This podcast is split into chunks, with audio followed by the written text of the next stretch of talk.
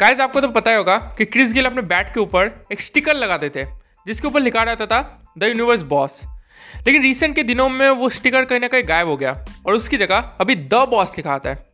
तो वो स्टिकर गायब क्यों हो गया? क्रिस गिल ने चेंज क्यों कर दिया? द यूनिवर्स बॉस से द बॉस तो देखिए ना मैच अगेंस्ट ऑस्ट्रेलिया जो कि थर्ड टी ट्वेंटी था, और जिसमें क्रिस गेल ने मैच विनिंग फिफ्टी मारी थी, वो अभी रिसेंटली 2021 में खेला गया था। तो जब इंटरव्यूअर ने क्रिस गेल को पूछा कि आपने स्टिकर चेंज क्यों किया?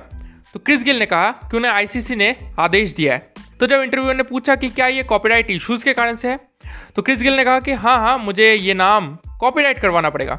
अब सबसे इंटरेस्टिंग पार्ट जब इंटरव्यूअर ने क्रिस गिल को पूछा कि आपको क्या लगता है, क्या आईसीसी क्रिकेट का बॉस है टेक्निकली तो क्रिस गिल ने कहा कि ना ना, क्रिकेट का बॉस आईसीसी नहीं, मैं हूँ टेक्निकली तो क्रिस गिल का ऐसा मज़ाक स्वभाव हम सब जानते हैं, लेकिन फैक्ट बहुत ही कम लोगों को पता था।